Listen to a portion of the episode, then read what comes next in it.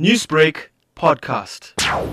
It was early evening at approximately 1800 hours when KZN VIP received a telephone call where it was alleged a Chinese resident from a block of flats had apparently jumped off a third floor building in an attempt to commit suicide. Uh, the resident requested for an ambulance, which we dispatched immediately. But when we called back to the resident to confirm certain issues, we found out that there was something being mentioned about a female with handcuffs on her hand.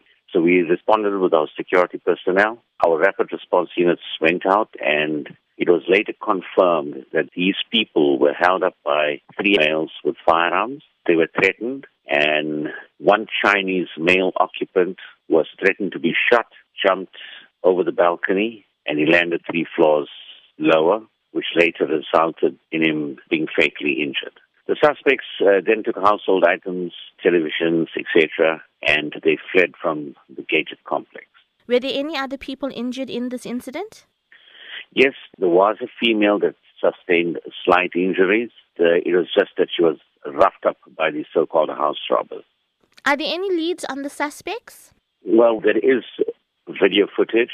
Uh, the police are busy investigating. I know that members of the Hawks have arrived on the scene, so yes, there is footage.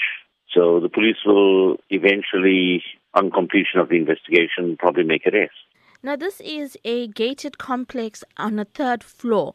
We find that it is alleged that robbers entered the premises. What sort of safety tips can you provide for people living in such gated complexes?